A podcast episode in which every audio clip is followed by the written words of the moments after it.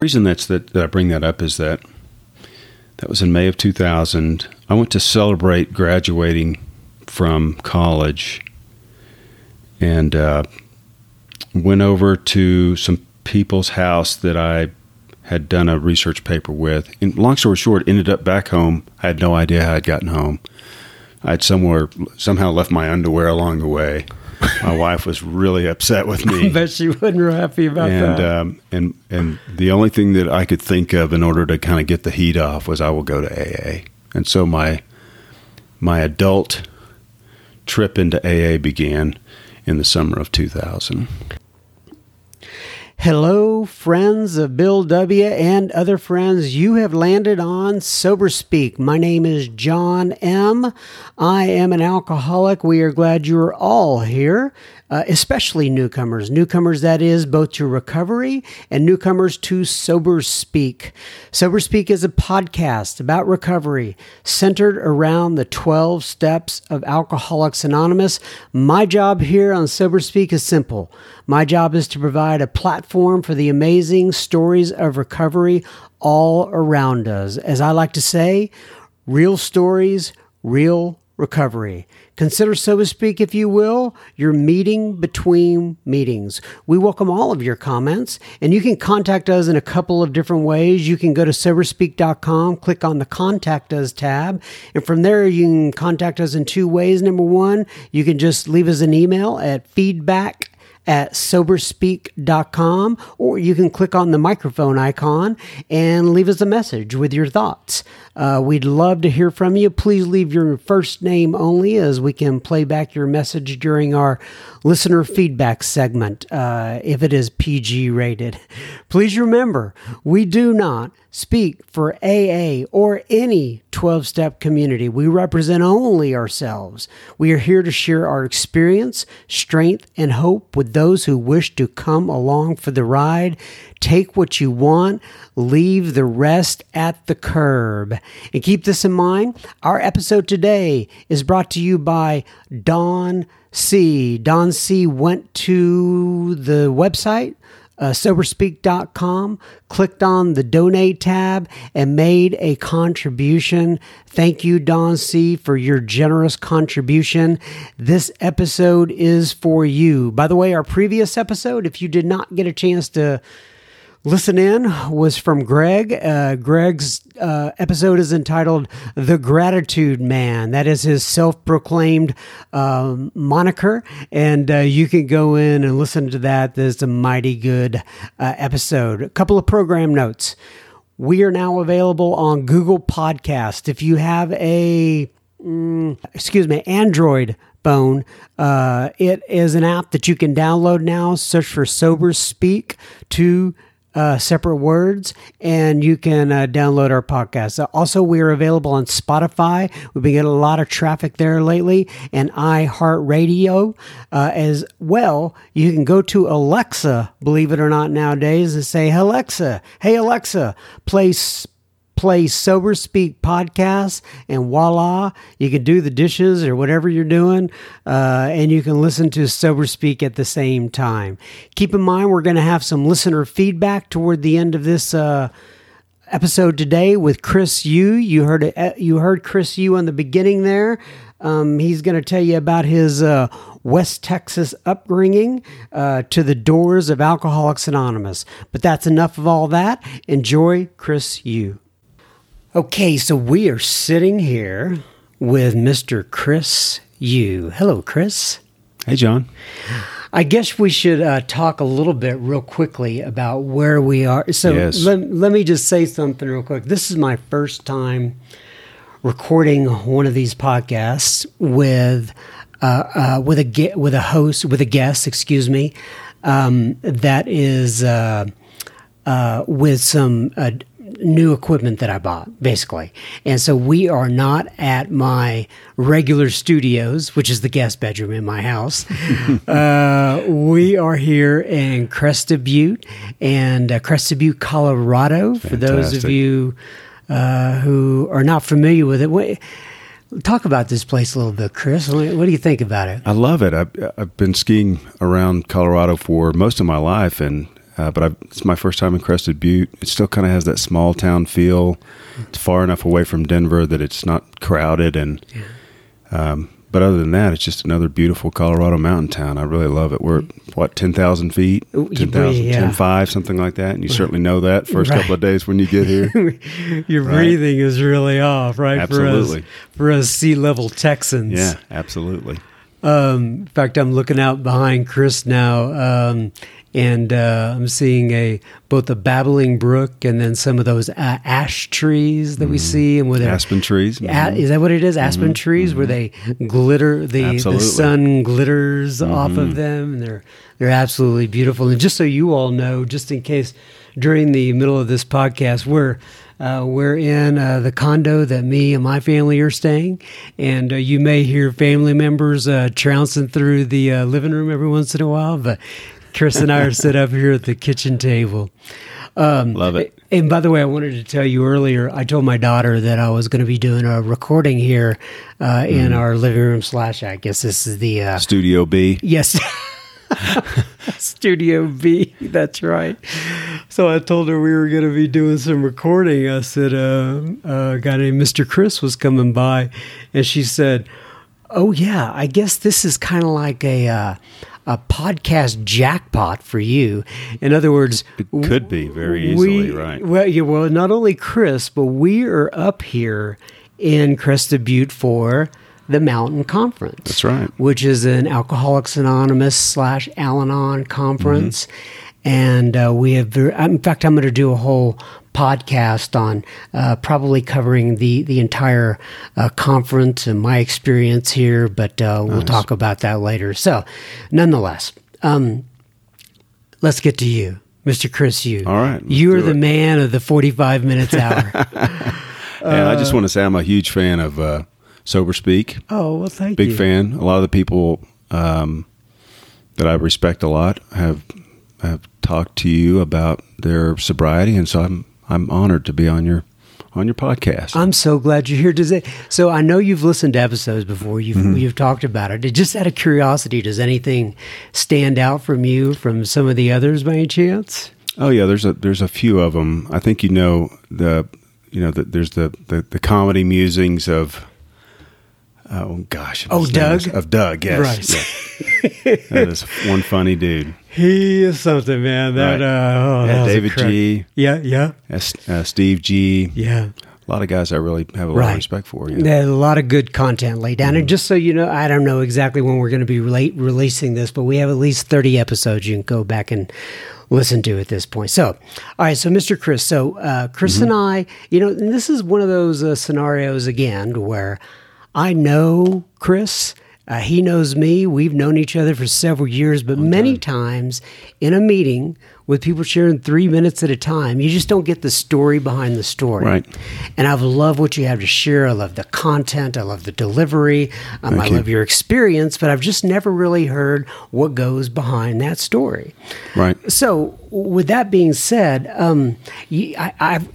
I I just want to let you know that I've heard you talk about your family before, and I absolutely love it when you talk about your family. So, why, why don't you share a look? eh, By the way, I've been able to share to, uh, I've been able to relate to both your your conquest and your uh, challenges, so to Right. speak. And when I say I can relate to them, that means I've had the been same as well, ones. right? I have, right? Absolutely. I remember you once saying something like, "I'm so sorry, I created this," right? And I was thinking in my head, "Man, I get it, Chris. I- Mm-hmm. Absolutely. I, created this." Uh, um, you know, and, and and we all have our challenges. So, uh, talk about your family first, and then maybe we'll back up there and and just take this a step at a time. Yeah I have two daughters um, 24 and 22 year old daughters I have a three year old grandson from my oldest daughter um, who is currently my favorite person on the planet and uh, I've been married for 29 years. I'm currently separated, and uh, yeah, I see. I didn't So even you know didn't that. know that. Say, hey, right, right. Some exactly. things I, I don't share in a three minute meeting. Right, three right. minute meeting request. But I um I grew up in Abilene, Texas.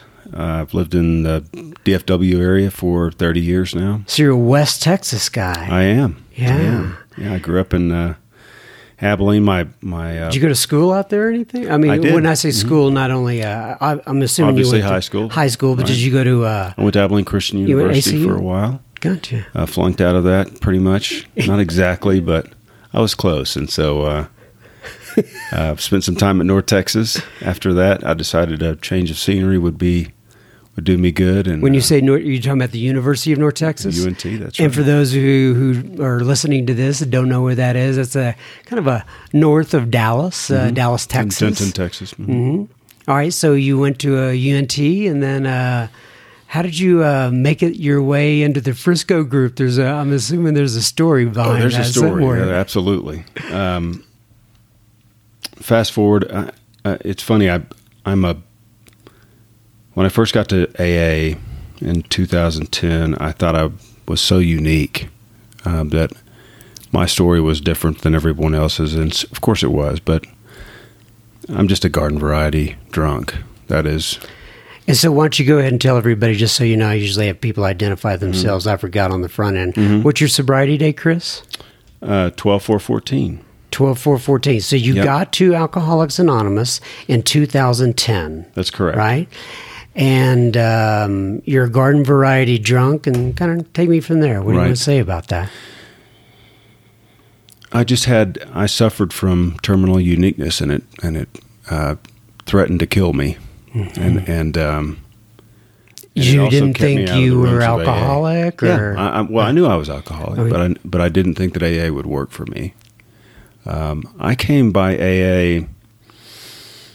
I can remember I was 19 years old, going to Abilene Christian University, and my mother called me. Um, and let me back up just a little bit. There, I'm not. uh, There's not a whole lot of drunkalog that's worthwhile, but there is a little bit. Um, my dad was in the Air Force, but his passion was flying airplanes, and uh, and so he flew airplanes from the time I could remember, um, and flew. Uh, his other passion was um, was saving people, you know, of like from a church perspective, Oh, right? And okay. So, he was a big missionary guy, and so he would fly missionary Oh. trips and things like that. Long story short, um, he died in an airplane uh, goodness. accident when I was 12 years old, and so a lot of and that. Mm-hmm. well, just, I just I'm curious about that. I Oh yeah, we just recently had somebody on the podcast, uh, Jackie, uh, whose father was killed in a plane wreck. Right, it was a midair did not know collision. Right. Wow. Yeah, and so I mean, this is just recently, and now you're the yeah. and Now I'm talking to you. I just saw her you. this morning. yeah. Right. we right. greeted together. right? Well, you have something in common. I mean, obviously, you didn't know that. Mm-hmm. I So, uh, your dad. So, how did he die in a plane wreck? What happened? Um, there was a there's a very wealthy family that owns all of the land between Abilene and Albany, Texas, and uh, they're cattle people. Obviously, when they found oil on it, there's they're you know fantastically wealthy. Uh, and this guy wanted to learn how to fly. He happened to find my dad. My dad was a was a pilot trainer, and so we taught him how to fly. Uh, and he began to buy aircraft. And so uh, the aircraft that he, the last aircraft uh, that he bought was a uh, Pitts Special, which is a biplane stunt plane. And they were, they were. Uh, my dad was teaching him how to uh, fly the stunt plane, and there was a. The configuration of the stunt plane is there's a front pilot and a back pilot, and, and you drive it via stick. And the the front seat came unhinged and rocked back and hit the back stick and just as they were doing touch and goes this seat came unglued you know came unconnected and slid back and hit the stick and just kind of put them into a into a loop into the ground Oh my goodness! and so uh um you know, obviously that has an impact i have three two older brothers uh one was in college was one was on his way to college and i have a brother that's three years younger than i am and so Do you remember what that day was like? I'm finding Oh, out. it's yeah. It was. Um, I was shooting.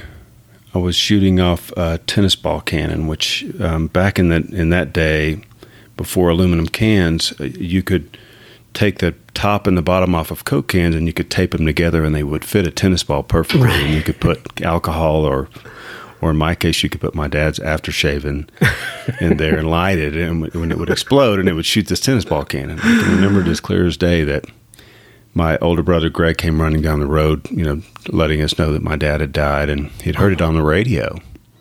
Your brother heard it on the radio. Mm-hmm.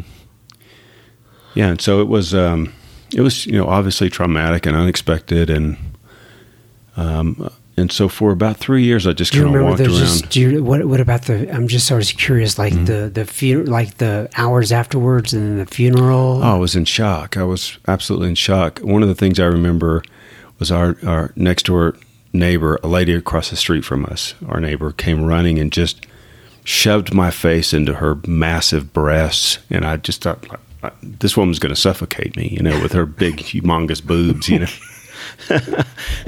it's, it's funny the things that we hang Right, on to, right, right? right. But that's just one of the memories. And then, um, later on that day, her husband, who I, I adore, um, we were out in the backyard shooting off these tennis ball cannons, and he asked us to not do that. And and I felt like you know, nobody asked you guys to show up at my house. You know, I, they, we were upsetting some of the women or some of the you know adults in there by shooting off these cannons, and I was like, nobody asked you to come to my house. Just you know, it's my dad died. If I can do whatever I want to, basically. And so, um, and it was a huge, huge funeral. Um, we went to a fairly large church, and it was packed. Um, you know, my dad was again he, he was a missionary, and so there were Oh, um, lots of people uh, attended his funeral. Um, my mom had been a stay-at-home mom, and so she had to go back to work. Uh, had had to actually go back to school first and get a, a, a teaching degree, and so she immediately began to go back to college, and and um, so that left my brother and I with a lot of time on our, you know, alone basically. Uh, my older, my two older brothers were kind of out of the house by then, and so Mark and I, my little brother, um, and my mom was going to school full time, and and and um, and so there were a lot of times where during the day there was nobody at our house, and so um, it was a feeling of loneliness compounded by this grief, and and um, and I had an acute feeling that there was a hole in my in my heart or my spirit or you know the hole that people talk about. Right. um, that felt very raw to me for a long time. Um, when I was 15 years old my older brother Greg bought me a bottle of uh, pre-mixed pina colada. A friend of mine and I drank it and the hole was filled and I had found the solution to all that you know, to feeling like an outsider and to feeling all that grief that I was carrying around with me was just relieved. Um, blacked out, puked, woke up, couldn't wait to do it again, you know, because I had found a solution for that.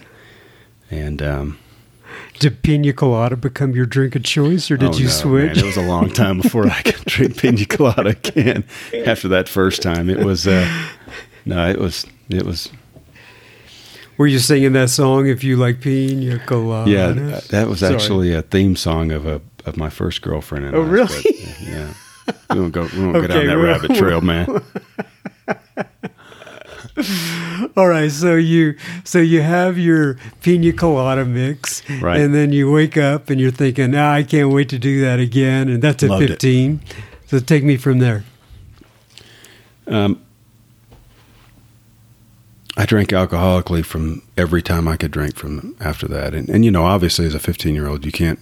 It's difficult to be a daily drinker because my my parents again were kind of strictly religious and and did not have alcohol in the house uh, as a rule, and, and and you know, our friends and the people that we ran around with were church people as well, and so there wasn't a whole lot of alcohol involved. So talk about that that kind of church background there. Like in other words, did it stick? Was it something that helped you coming into AA? Was it something that hindered you coming into AA? I'm always curious about people's kind of spiritual background. Yeah, and you know, I felt like my parents had a genuine relationship with a God of their understanding, but they were unable to pass that on to me. Um, as soon as I could, I was I rejected the faith of my parents. As soon as I could get out of the house, I rejected the faith of. I mean, I was going to Abilene Christian University, and had rejected the faith of my parents. Um, What's it like was- being at something like Abilene Christian and and not believing in uh, that God? I mean, is it? d- Well, it it just confirms kind of the outsider feeling, right? I mean, I, and it was a confusing thing for me because I this is something that I had been kind of I'd grown up into, I had been a part of my entire life. I should feel like a part of this Yeah. the scene, and I was I did not feel like a part of that scene. It was just. Um, um, I, I, I tell friends I always felt like I was five minutes late to conversations. You know, when you kind of walk up on a group of people having a conversation, and they all seem to know something that you don't know about what's going on, and and uh, that's kind of what my life felt like, uh, especially at ACU. I, I just was not. I wasn't that guy. Um, I was really, really depressed my freshman year. I didn't realize it at the time, but um, um, again, alcohol does not is, does not benefit depression tremendously. No, it doesn't. And my kind of uh, ramps it up a little bit. oh, bit. absolutely right. Yeah, it's amazing how you can drink a depressant, you know. and But did you- why you're depressed? you Right, but you weren't putting two and two together. I'm assuming know? No, in no, I college. was an right? 18 year old kid. I Right. was just I was running and gunning, you know. Um, but I do remember my mom calling me, and um, I think it was my freshman year, and saying that she had started going to Alcoholics Anonymous. Really? And um, So did you know that at that time that she had a drinking had problem? no clue. Really? I was clueless. What about your brothers? Did they seem to know? My brothers had already started going to Alcoholics Anonymous. really? Yeah, so I So, had like two older of them? brothers who were in and out of Alcoholics Anonymous. My mom had just started going to Alcoholics Anonymous, and my response to that was, "There is no way I'm going down that cow path. I am. That's not me. I Right. don't. I don't care. I'm not following, you know, that that direction at all." Down that cow path. Now that's a West Texas That saying right West- there. You know what I'm talking about. it was just the whole idea of following in their footsteps was not something that I was at all interested in, and and it really that bias against AA. How did you feel that when when you said you were going to? Did you feel with them? Did you feel like uh, they were overreacting, or did you feel like? Uh, I mean, what was your reaction to them all going to AA This at is- that time? This is the this goes back to the idea of uniqueness, right? I was different from those people. You know, they were weak. They needed. Got they it. had to have this spiritual solution. I I didn't need to have a. I was not that weak. I was going to do it my way. It was going to be better. It was going to be, you know, more artistic. I don't know what I thought. You know, maybe a little bit more flair, like Yeah, some maybe Edgar. Allan Poe, or right? something Exactly. Like. Right, yeah, Something I a little gotcha. more dramatic, Yeah. right, than just you know sitting in a chair and drinking coffee. and and so um, and even then, I had friends. My sophomore year of college, I was still going to Abilene Christian University, and I had moved off campus, and I had I was living with the party guys. The difference was when it was time to get things done, these guys could stop and get things done, and I could not stop. And it was a source of frustration and and really embarrassment more than anything Oh, else. so you had some shame involved with it. Oh, uh, you know, these guys are studying for finals, and I'm trying to, you know, talk them into let's go get, you know, effed up again, Right. You know, and because that was, I was incapable of putting a plug in it, even for a week, even for finals, you know, and so. Uh, as a result, I had a 1.6 grade point average, and I decided that ACU was not for me. You know, I needed to go somewhere a little more, a little more liberal, with a little more, little more liberal arts flair to it. And so, It's interesting. You have, you and I have something in common. I went to uh, Texas Tech my first semester out of high school, and I made a. I took nine hours and made a one point six seven, and that's tough. All right. Yeah, you know, it's hard to do that. It is know? hard. but if you work at it, you can do it. right. I always tell people I was enrolled at Abilene Christian University. I can't really say I attended Abilene Christian University. I, I was enrolled though. It so much helps if you go to class. Yes. All right. It's a huge difference. So you're an Abilene Christian. You're working on your story. You're experiencing some level of shame because you can't put the plug in the jug, Right. and then So of course the, the answer is a geographic move to Denton, Texas, where my little brother's now going to college. And um, so I tried that for a couple of years with very similar results. Again, a lot of enrollment, not a whole lot of attendance. at that time, I I had uh, I was working at a uh, at a restaurant chain called Steak and Ale uh, that I just loved. You know, You know, this is so weird, Chris. We don't know this, but I used to work at Steak and Did Ale you? for Yeah. many years. Yeah. Yes, many years. Yeah, so I've, I worked at the one in Carrollton, Texas, and um, and I can remember Friday nights making, you know, 100 120 dollars, and by the time I got home, uh, I had eighteen dollars left. You know? Gotcha, because you went to the Bennigan's across the street for the Let's give it uh, all late back. night That's happy right. hour. That's right. I understand that, my friend. And um, at some point, I met a, a, a beautiful young lady um, who was just smoking hot and could drink me under the table, and I was in love, you know. and she said, "You don't have to live with your brother anymore. You can let's get married." And I was like, "I'm I'm all about. I'm that, in. You know, I need somebody to take care of me anyway." That's right. So uh, I was married when I was 23. My wife was 20, and and um, we called her parents and said we're going to be we're going to get married in six weeks. And they said, "Well, are you pregnant?" You know, they they I guess they just, just expected figured. her to be pe- pregnant. And no, she was not pregnant. We didn't have kids kids for five years, and uh, so then I left my little brother's house and moved in. We moved into an apartment together and got married, and and. Uh, and we were off to the races. How long was it before you had kids? Five years. Okay. Yeah.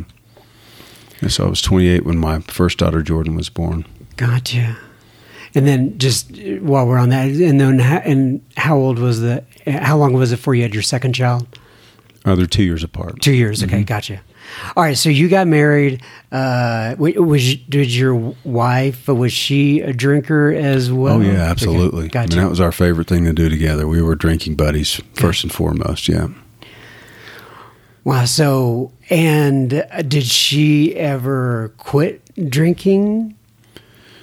We we both quit many times Gotcha. for short periods of time, but Okay. never but never for good. Gotcha. All right. So, all right. So you're uh, you're you're drinking. You're having kids. You're Right. doing the deal. Right. Uh, what significant happened between then and when you got to Alcoholics Anonymous? Uh, three arrests for D- DWI. Every ten years, I would seemingly get arrested for DWI. I've, I've only been, um, I'm only on the hook for two of them. You know, I had a really good attorney the second one, but uh, two kids. I, um, I finally in 2000 went uh, got a got my bachelor's degree. I I'd kind of given up on on school. I am I am the first generation of of workers who sat in front of a computer and worked for a living, right? And so I kind of was able to ride that that wave of of IT and and When you and say your first computers. first generation in your family. no first generation in in history. Oh, okay, gotcha, gotcha. People, I'm who, with you.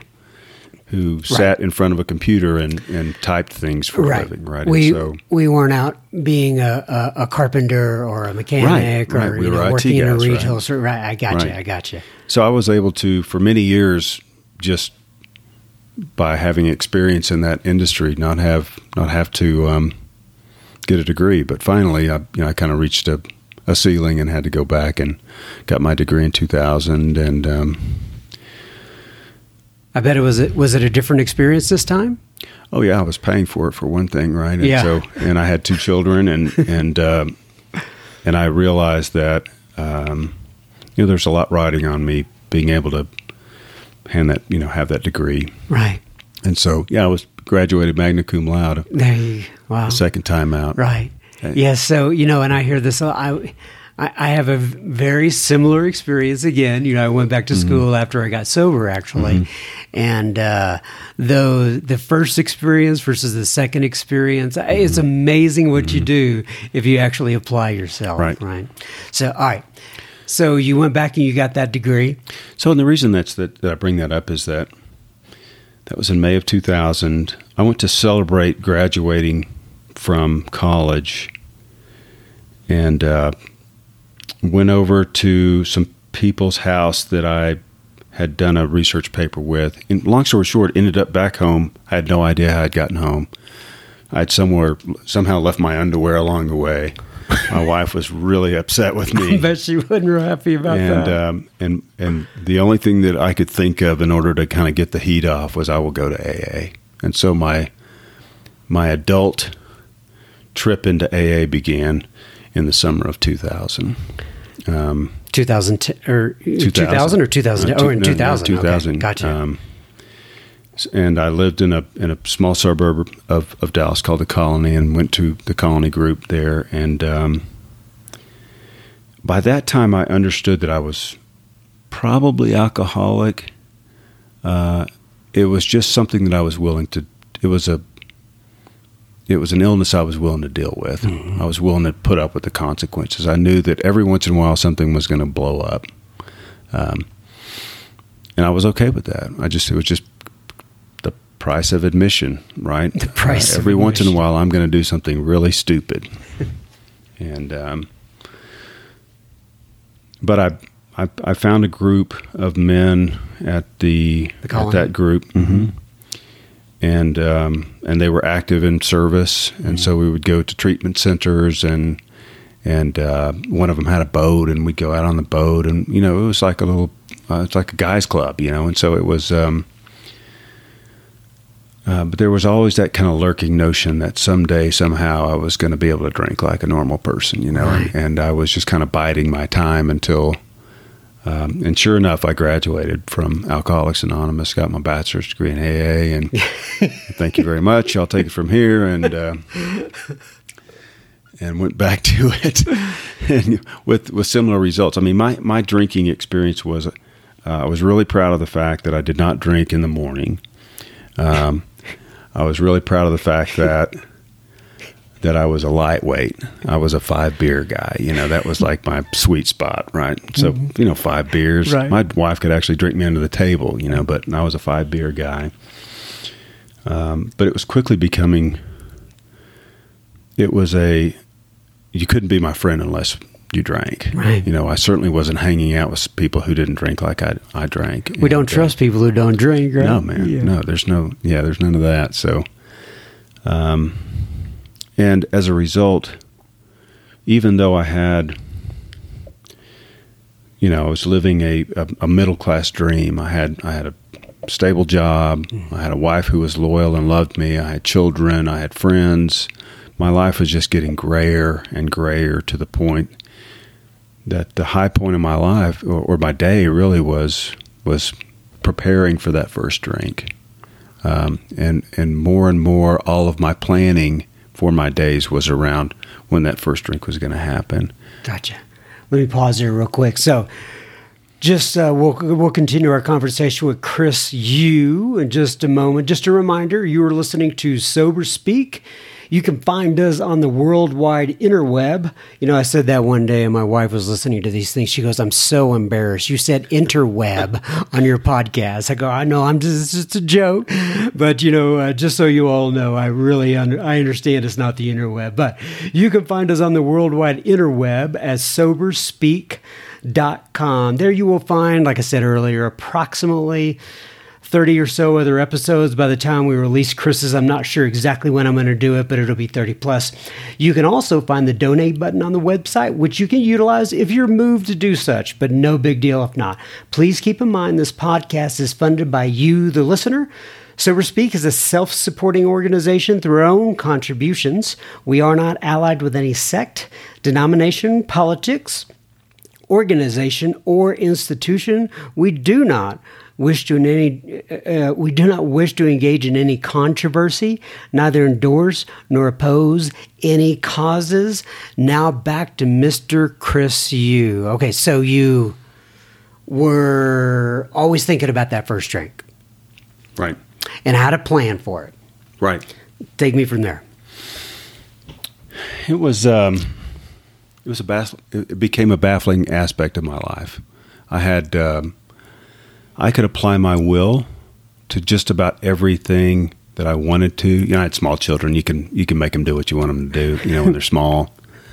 Uh, and so And it sounds like you had had some success with your Uh, yeah, career as absolutely. well. Had a successful stable career. job. Yeah, stable job. Lived in a small town, Mm-hmm. suburb of Dallas, and so had the benefits of the small town with the benefits of the large town as well. And so I'd set it up pretty well. Um,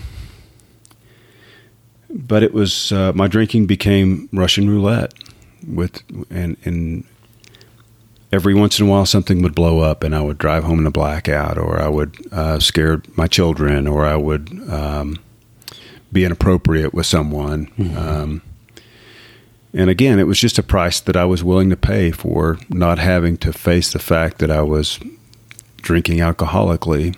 Um, Yeah, so this was going on. It sounds like from 2010 to 2014. I would that? say the time period is 2003 to 2010. Oh, yeah, I was okay. sober for a couple of years um, uh, at the Colony Group, and then graduated. Yeah. And um, and I, by this time, um, I had started visiting the Frisco Group. Mm-hmm.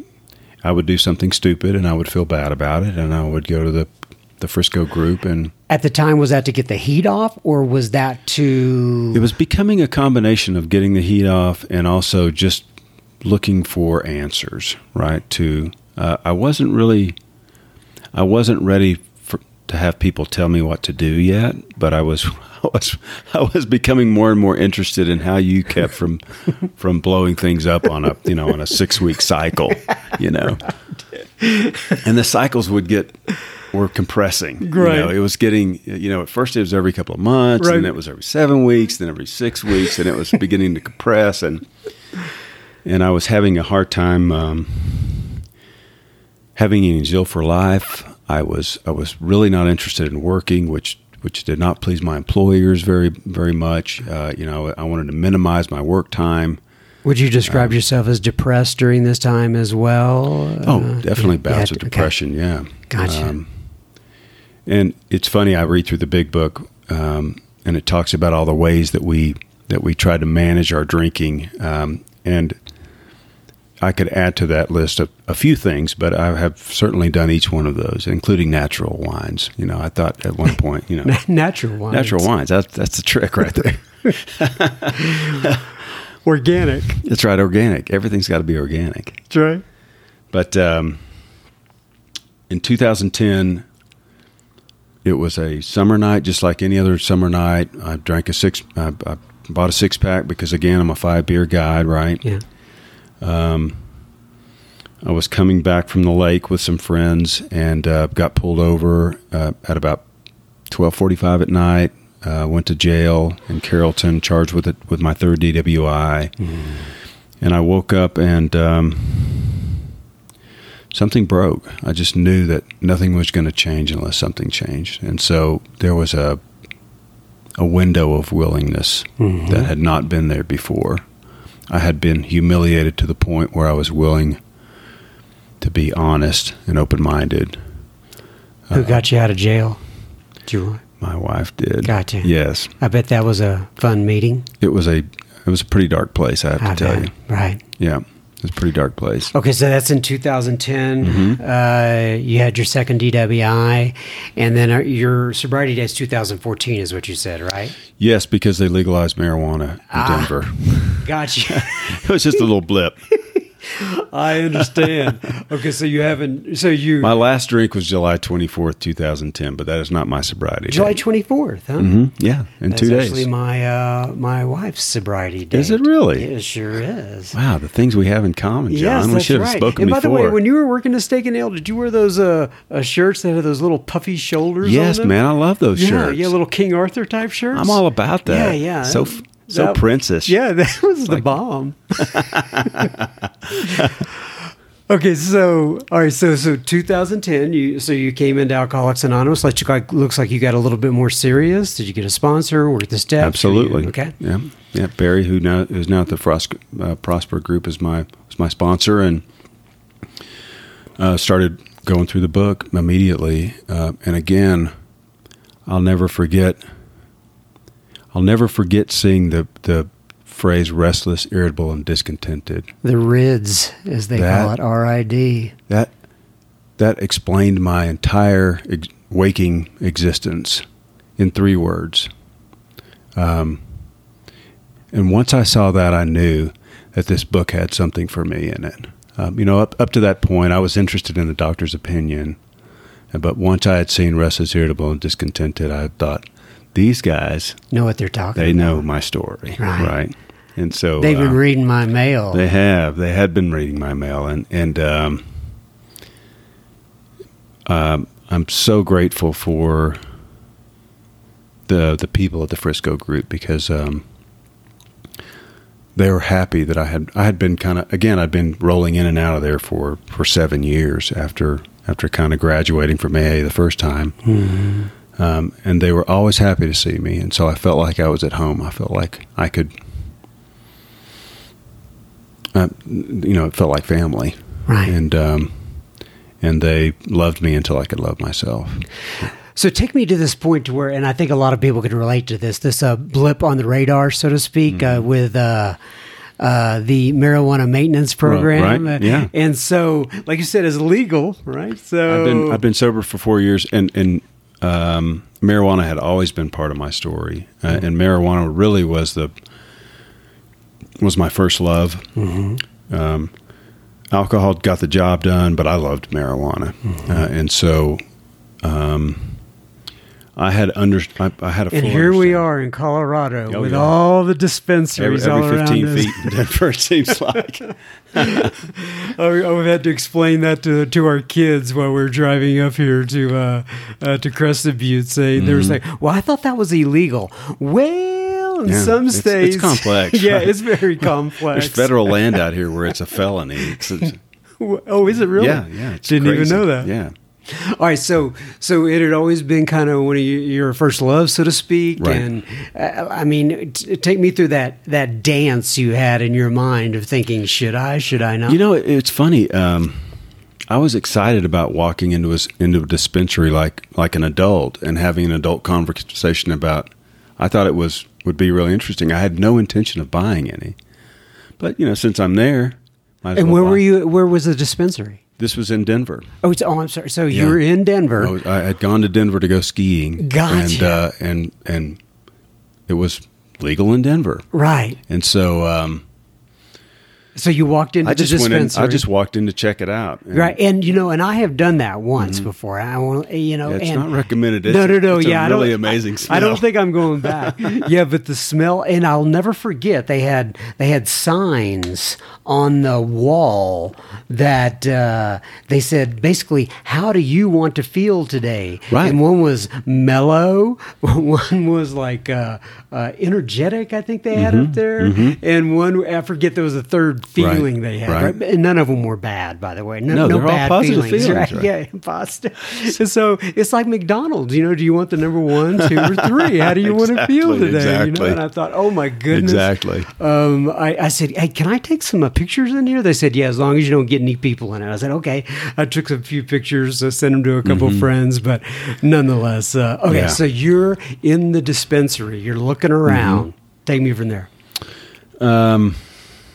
Having the conversation. How do you want to feel today? You know, uh, would you like to? We have high CBD, we have high THC, uh, and, uh, uh, and and my my choice was, uh, you know, I always like to smoke it, and so I bought some flower, and and uh, my intention was to give it to a couple that my wife and I knew were hosting us in their condo. Ah. And my, my intent was to give it to him as a gift because I knew that he was uh, he was a enjoyed it. he partook. right. Right. Uh, but that was not how it turned out.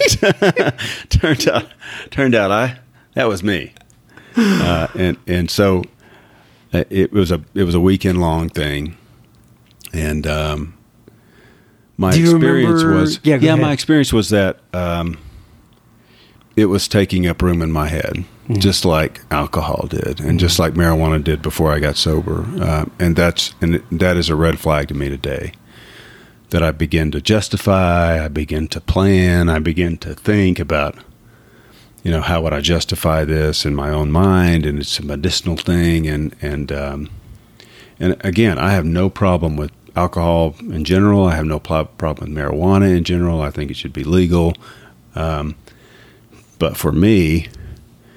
Um, I have an addictive personality. I have a I have a history of di- of addiction to both alcohol and, and marijuana, and I I just can't use it safely Right. or affect. You know, Right.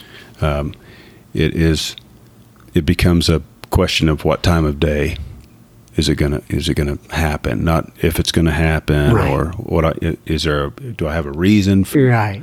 no, it's what time. Yeah. The reason is it's that I- time. I'm of day. awake, right? right. I'm awake and I'm ready. Right. So, okay, so I I'm gonna. I, I'm a little reticent to ask this question Mm-hmm. uh, because I, I know this is not your story, but it is your story in some form or fashion. You mentioned that you're, you're, and and if this is not something you want to answer or go through on the podcast, I completely understand. Right? We can edit it out. What's that? We can edit it out. Yeah, we get Okay. edited out, or you could just say I don't want to discuss that. So, so you said your wife could drink you under the table Mm-hmm. at certain points, and I'm I'm just curious. is she- so she never is. Um, she still drinking today? Do you know? Yeah. Okay. Yeah. Yeah. Um, my wife quit drinking with me in 2000 and um, was not interested in do- going through that again in 2010. Gotcha. Okay. And so, um, and it really became a, uh, a barrier to, in our relationship. and, and it expressed itself through me as me being resentful about a thousand tiny things that all kind of boiled up to, you know, I'm trying to be sober and you're not. I get you. Okay. Enough said. Yeah, I, I can. I can imagine. I can only imagine. So, all right. So, what else do you want to say about sobriety? I mean, you know, Yeah. you know what I want to do with you here, or was there something you wanted to say? No. Okay. I have. Okay, I have a what you what I call a. Uh, uh, I have a spinning wheel. Okay, that I play with people sometimes. Okay, and and you could either pick a topic or a step, and it spins, and then we randomly get to talk about. I say we. Oh, let's do- You get to talk about. So Let's do that. So do you want a topic or a step? Topic. I have twelve topics and twelve steps. Obviously. Let's do, let's do a, uh, let's do a step. Let's do a step. Okay, so we're going to go over the spin wheel here, and you will hear it spinning just for. Um, okay, I'm going to keep it by me just so I can see it all. Are you ready? Ready? Ooh. Yep. You see it spinning at random. It'll land on something just like Wheel of Fortune. I kind of feel like Vanna White when I'm doing this. You kind of look like Do I look Vanna like Vanna White? Yeah. Kind of. Yeah, Thank you. All right. So we are landed on step three. Ooh, Yes, yes. So let's let's talk about step three. So, um, made a decision. For those of you listening who may not know what step three is, step three through the Alcoholics Anonymous program is made a decision to turn our will and our lives over to the care of God as we understood Him. So, when you think about that particular topic, topic Chris, what comes to mind for you?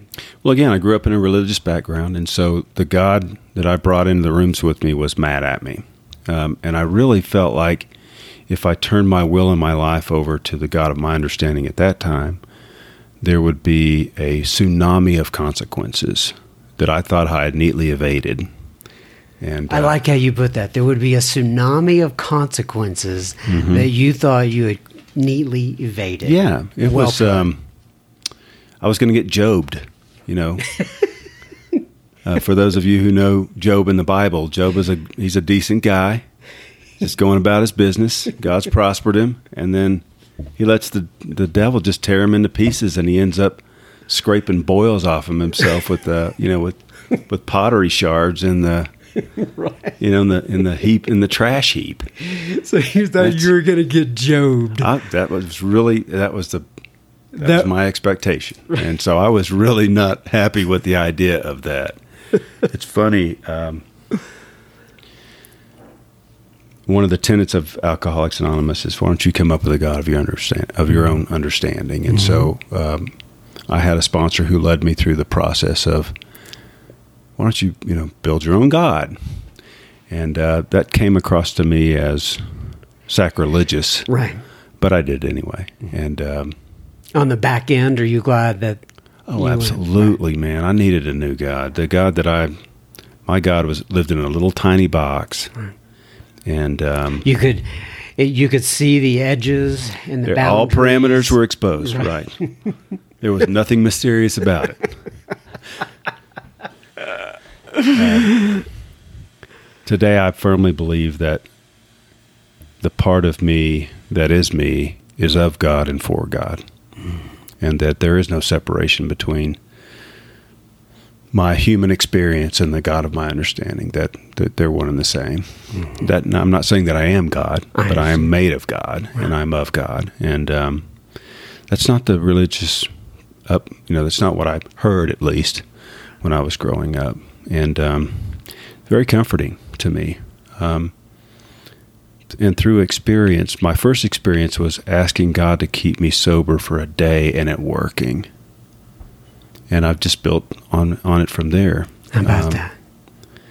And my experience today is the God of my understanding is ultimately trustworthy. And I can I can give the God of my understanding today anything and feel confident that it's going to be taken care of. Now, rarely is it taken care of the way I think it should be taken right, care of, right, or in the time that I think it should be taken right. care of. Right. But it, it's always taken care of in a, in a um, in a way that's probably best, not for me, but just for the for the universe in general. Right. And so, um, but that was not something that I could just decide. Uh, that was something that I had to experience on an ongoing basis for a, you know, for a, for a little while, and and just trusting my God. And there were times that I, in my sobriety, where I was kind of like. Um, Conan, you know, either you help me or we're done, you know, being buddies, you know, and and um, my God has um, has always come through, right. always. It's weird. I did not expect that.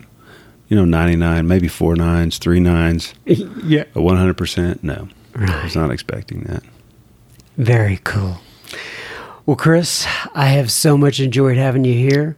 Thanks for having me, John. Yeah, yeah, it's uh, it's it's been a pleasure, and uh, you know, with this backdrop, even as you're talking, I'm looking out at mm-hmm. those uh, aspen trees, right? Is yes, that what they're called? Beautiful aspen. And, uh, you know, this has been a good experience. Uh, you will always, to me, be remembered as number one, just having a good experience with you, uh, recording this, and then my first uh, away from eh, what do you call it? Studio, Studio B. B. Here we go. We're here in Studio B.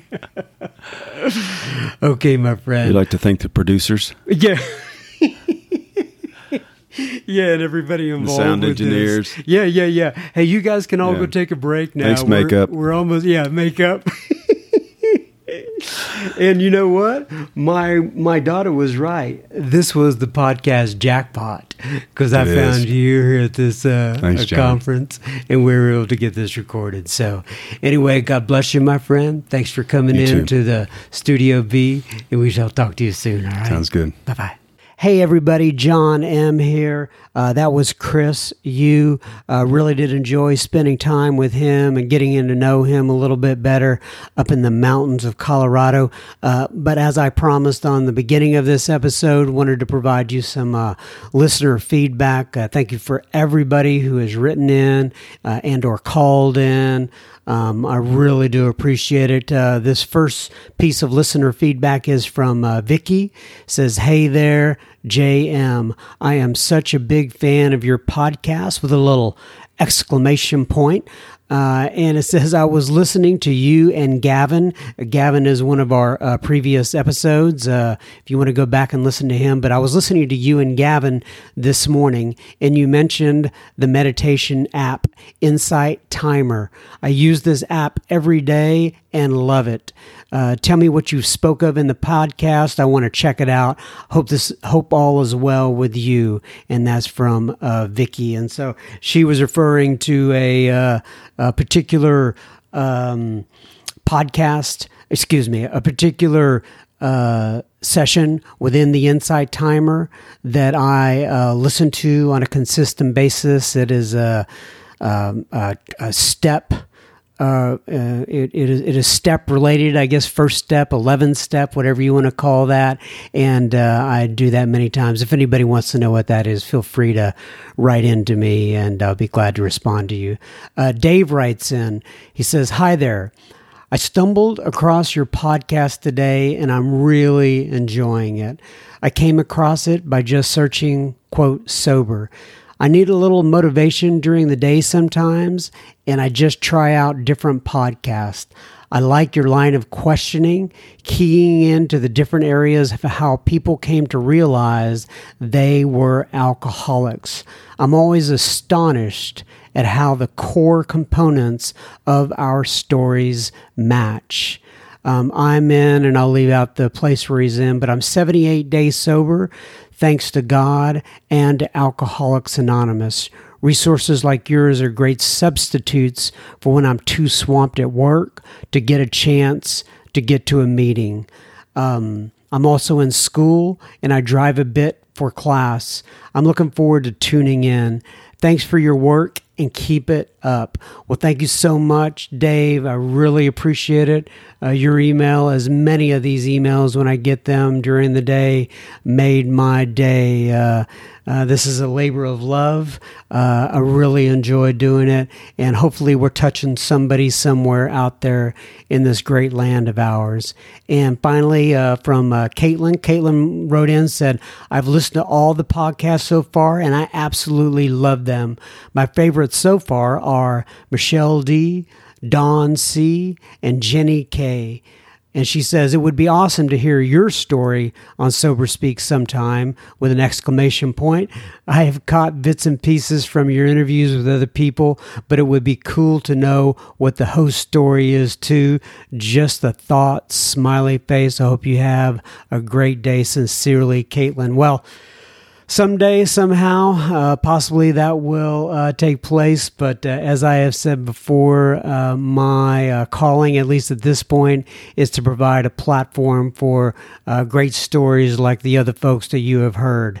but you know, you never can tell. One day, maybe I'll give up the control, let somebody sit at this other mic here, and I will tell my story. But anyway, uh, God bless all of you. Thank you for tuning in to Sober Speak. Uh, hope our paths will cross either uh, virtually or physically one day soon. Bye bye now.